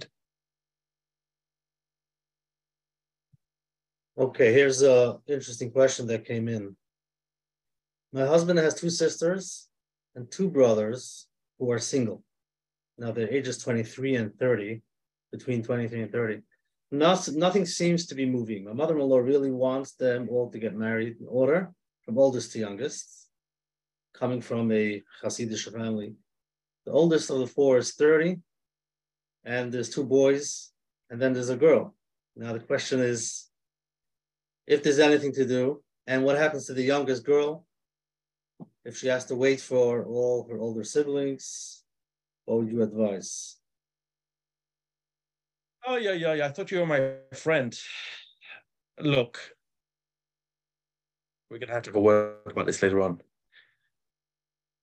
Every community has their own value system and their own customs. And I have to be aware that whatever I may think, I don't run the world. So I'm not going to sit here and, and tell, uh, you know, community X or Y how to how to do things. I can only speak from my heart, and I can say to you that it is mamish shvichas damim. It is dina nefashos. It is pikuach nefesh. What we are doing is mamish unacceptable. You need to understand that in certain communities, including the community that I, I guess, would be most associated with, there is a genuine crisis going on now of singles who are older and who are losing their way when it comes to Yiddishkeit and in general in their lives in, in, in the hundreds, in the hundreds, maybe even thousands. Because when you're single for many years, it's very difficult to maintain the levels that you had in yeshiva and seminary, and people are deteriorating. And I don't just mean Yiddishkeit, I mean just in general, in terms of just in terms of their own mahus as a person. And we, if somebody, you know, hasn't found the right person yet, that's understandable. Some people will take longer, some shorter. I'm not complaining about that. But the idea that we treat it as somehow, what's the big deal if they wait another two years?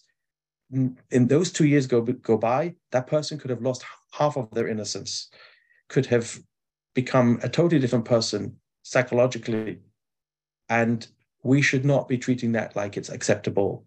Uh, any parent who's thinking about, or any sibling who's thinking about whether they should be mevater, allowing their s- child or their sibling to go ahead of them, should know that this is dina nefashos.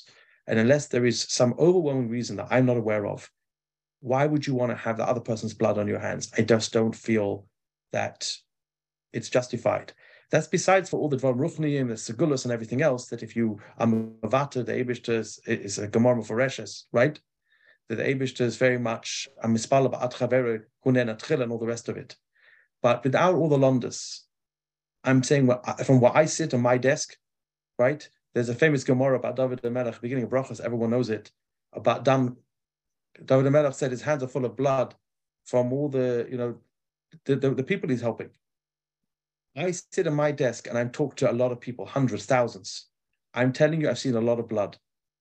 And I'm saying we need to we need to recognize that a young person sitting around for years, going nowhere, is not healthy, and we should not be so complacent about it. Of course, for each of these people, their individual lives, their olam male, each of these people as a whole world, I can't possibly comment about what each one of them would, would, would need in order to be successful. But what we should be doing is really trying to find a way to help them. Each one individually, not in order. Each one should know that we have their back and we care deeply about their success. We're not just trying to marry them off and push them into anything. We want them to be happy. But being happy doesn't always mean doing something comfortable. Being happy sometimes means realizing that for that person, it's uncomfortable. And that's why they need to speak to somebody who understands these things, and they can see that maybe, although what they're hearing is not what they wanted to hear, it's the truth, and the truth will set them free and allow them to to overcome whatever is getting in their way. Well, what would you say about um, the girls that want to have a learning boys?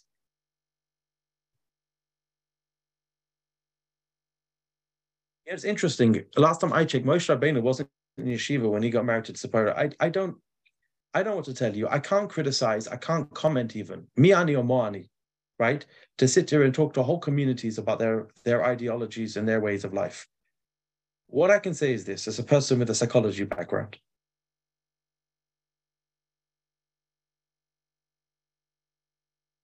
people who are coming to me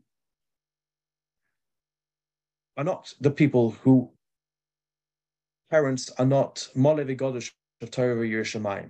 This isn't a problem that exists among the weaker parts of our community. This exists everywhere. In other words, to say, I think we should be honest that whether the person wants to be in learning or not, it's not my business. But if they think that somehow that, that, by, that by choosing a very specific type of person, they're going to avoid any kind of struggles or any kind of imperfections, that's just naive. And I would like to think that people will be able to now, especially when we've seen just how not what it, we think it is, the reality is that people will be more open-minded about things. Mm-hmm.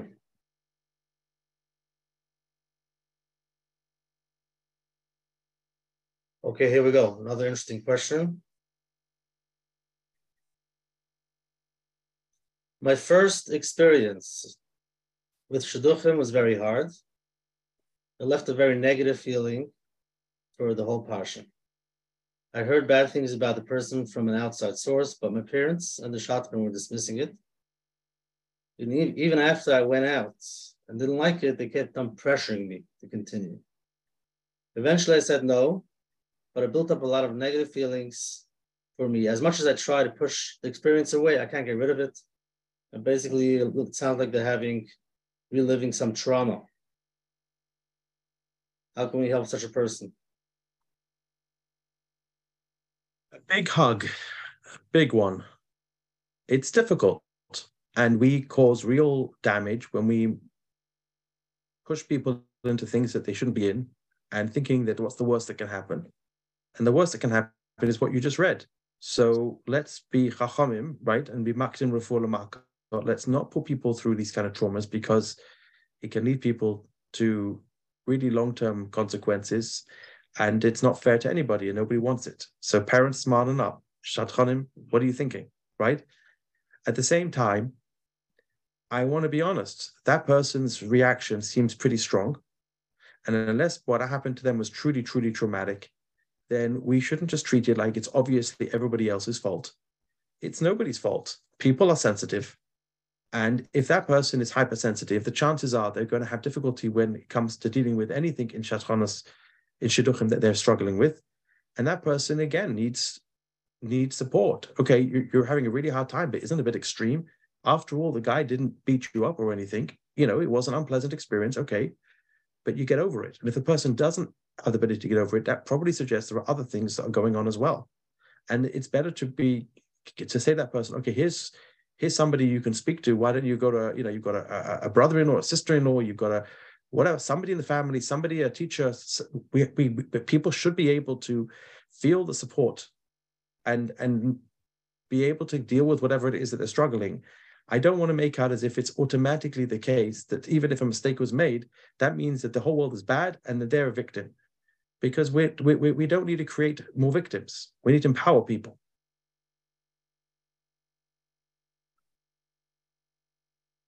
All right, Rabbi Yossi, I'm going to do the closing now, and then we'll uh, leave with some closing chizik words. Okay? Mm, I just my voice. It's like mama's gone tonight. Sorry about that. Okay, first of all, big shkayach to Rabbi Yossi Ives for coming on tonight and giving so much chizik on this topic. I feel like we touched the surface of this. We can go for hours with this, and uh, it was a tremendous chizik with Olam. Again, if anybody, Rabbi Yossi, if people want to know if you, your website, how to get in touch with you, what's your website? So I have multiple websites, but the one that gives the dating advice is called date well dot org. You can see it in the picture, date well dot org. I'm going to be completely revamping it, but already has hundreds of items of advice based on proper psychology, suitable for a fraud audience, that tries to give people answers to the kind of questions about why they're struggling in dating or what they can do to be more successful. Um, people can also get hold of me um, at info at datewell dot org or Yossi at tag development dot org.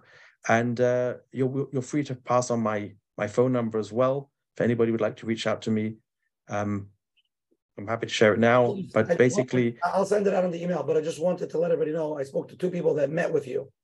One person got engaged, and the other person said they didn't get engaged yet, but the, it was unbelievable. So I'm, I'm just letting you know that I heard from two people.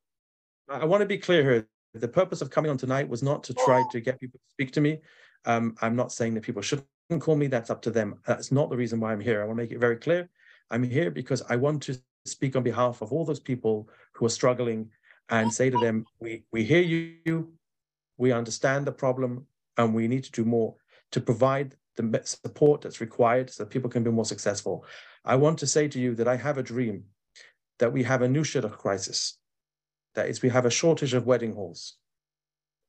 Um, that's the new Shidduch crisis we're looking forward to. The Pasha gets so many people. Wedding halls in Lakewood already, but whatever. I know. Well, we're going to make the situation so much worse. It's not going to be believable. They're going to be doubling weddings, two weddings on a night in the same hall, taking turns, like seven thirty to nine and then nine to... Rabbi Yossi, it'll, so, it'll, be, it'll be half price.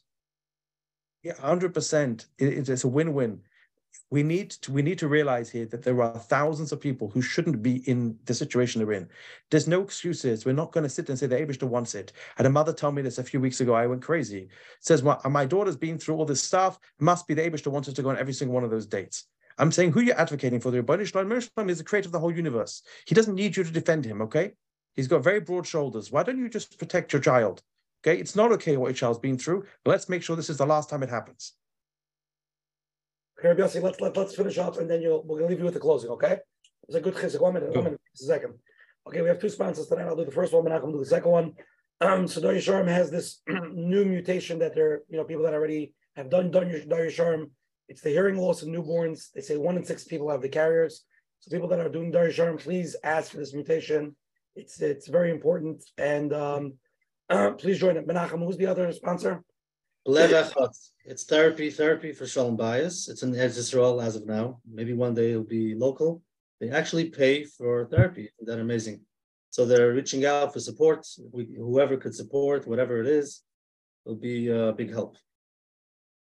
Okay, Murdik. And again, much I'm going to have next to Rabbi Lipsker from Surfside. It should be an amazing share. Hope everybody will join. And um, everything is recorded. menachem bernfeld dot com. If anybody has any questions, you can email coach menachem at gmail dot com. You ready to get this website? Is date well dot org, right? date well dot org.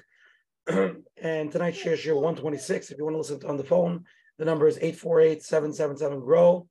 And um, we're going to go to closing. Menachem, you do the closing, then uh, Rabbi, Rabbi Doctor Yossi afterwards. Very good. Thank you very much. Thank you, Rabbi Doctor Ives.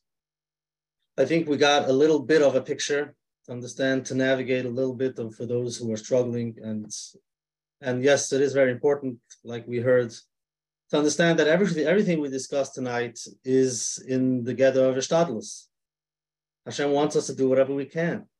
And here we are, Baruch Hashem, we're finding out more ideas, more venues of how to help. And that's what Hashem wants. We should be there to help others. And uh, hopefully even those who have given up or think that Hashem doesn't want them to get married. So they can rethink and say, wait a second, maybe it's, you know, as of uh, about the way you are now, is this exactly where Hashem wants you to be? Yes, it might even be hard, but there could be possibilities. It could be it's uh, shayach to do, you know, a little bit more of a shtadlus, and hopefully parents could understand the kids. If the kids could explain it to their parents, and hopefully they listen. And in Mitzvah Hashem, we should hear many, many more shidduchim in Mitzvah Hashem. Thank you very much. Divrei closing. Yeah, and, and I, I wish a refuah shleima to Rabbi Usher here that you should be a koil kol Usher. Amen. I'm going to leave you at Kan, Doctor Ives, Mikan Ve'elech, Rabbi Ives. I'm going to leave you with something from my heart. I hope um, you, you will take it the way I intended. But, you know, when I see things that are taking place that are not correct, it shouldn't be happening, it, it it's devastating. And I want to ask and appeal, we have to get it right. We want the biggest bracha. We want to have our children's nachas for doire doiros. We have to come about this in the right way. We have to have our values clear. We can't lose our minds when it comes to shidduchim. All of a sudden, we don't have a, a moral compass anymore. We've got to come to this with a view that every one of these people, both the men and the women, they're human beings, they're sensitive, they have feelings, their life is on the line, they're not being put in an easy situation, and we have to ask everyone to up their game and to truly be their best selves. So here we go, point number one. There's a Mishnah, it's not even a Gemara, it's a Mishnah. It tells a story, I'm embellishing it based upon the Mefarshim, but the story is with Rabbi Shmuel Bar Yossi, one of the Gedolei Hatanoim, that he took in a Yesomim, a Gedolas Yesomim, took in an orphan girl who had no parents, and he allowed her to, to live in his house, which in those days was how it was done. And the young lady was growing up in his home, and she reached a, a certain age where she was shidduch ready, and he thought, we need to marry her off. And he said, I have a son of marriageable age. He went over to his son and he said, no, what do you think about this young lady? She said, he said, what are you talking about? She's mechueres, she's ugly. I make a shavua, I'm not never going to meet her. So Rabbi Shmuel, Rabbi Yossi was a, you know, ish kodesh. She didn't understand. I, I, I, she's really that ugly. So he goes and asks, and they say, no, she's not ugly. But the truth of the matter is, she's a yesoma. She has no one to care for her. She doesn't have parents. You, you, you, you did a stalker case. You gave her food and you gave her a shelter, but you never treated like a real daughter. You need to treat her like a real daughter. So he goes and he takes her to the hairdresser and has her hair done, takes it to the makeup artist and has her makeup done, gets her dresses made, treats her like a like a, a real color model. A uh, short while later, the son comes home. He sees this young lady. He says to his father, who is this gorgeous young woman? Why didn't you introduce her to me? Like, what's the, why you don't want to, you? Oh. He says, she's the one you swore you would never meet. You said she was ugly. And here are the most unbelievable words of the Mishnah. Bocha Rabbi Yishmael, Benois Yisrael Noisem Elisha Ha'anius Menavlosam. Rabbi Yishmael cried. He says, Jewish girls are beautiful. It's only the poverty that makes them look ugly. Why was Rabbi Yishmael crying? He should have been happy. Baruch Hashem, he, it, it was successful. Now he's made her happy and his son happy, and him and his wife are not happy. Baruch Rabbi Shmuel, he said, how could I have been so blind? How I didn't see that how beautiful she was. I never realized, nobody realized. It was there all the time, and we never made the effort. We, we were blind.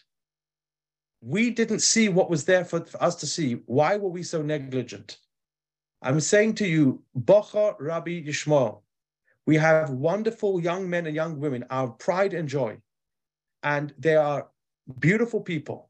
We need to develop them. We need to support them. We need to treat every single one as people with the greatest of respect. We can never tolerate when a person says to a shatran, why did you send me this picture? She's ugly, right? I want, believe that if that happens, we should all come back on this show and collectively tear Korea, that our ears, oy la'oizen shekach shama. How could a person talk about the only daughter of Hashem in this way? It should be posel b'tachlis apisel. It should be muksa machmas mios. Let's talk nice, benois yisrael nois him. Let's Let's realize that every single one of these people are our sons and our daughters. They deserve to be treated with respect. They deserve to be loved.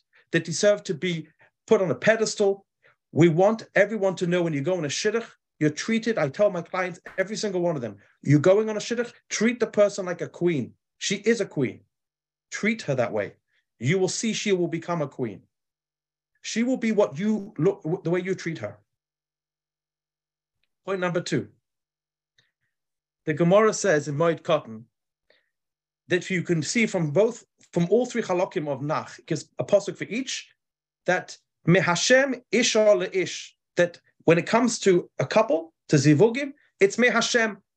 For example, it gives a pasuk mehashem yotza hadavar from a few weeks ago by Lavan of Pesuel said mehashem yotza hadavar. Shidduchim are from Hashem. Somebody asked a really smart question, and so everything else is not from Hashem. What, the rain doesn't come from Hashem and the food doesn't come, everything's from Hashem. So in which way is Zivugim different? The answer is because when it comes to Shidduchim, it's Mamish Begilui, it's a miracle. Every Shidduch is openly a miracle, how two completely separate people can find each other and can feel that they've found that somebody they can spend the rest of their life with is an absolutely wondrous thing.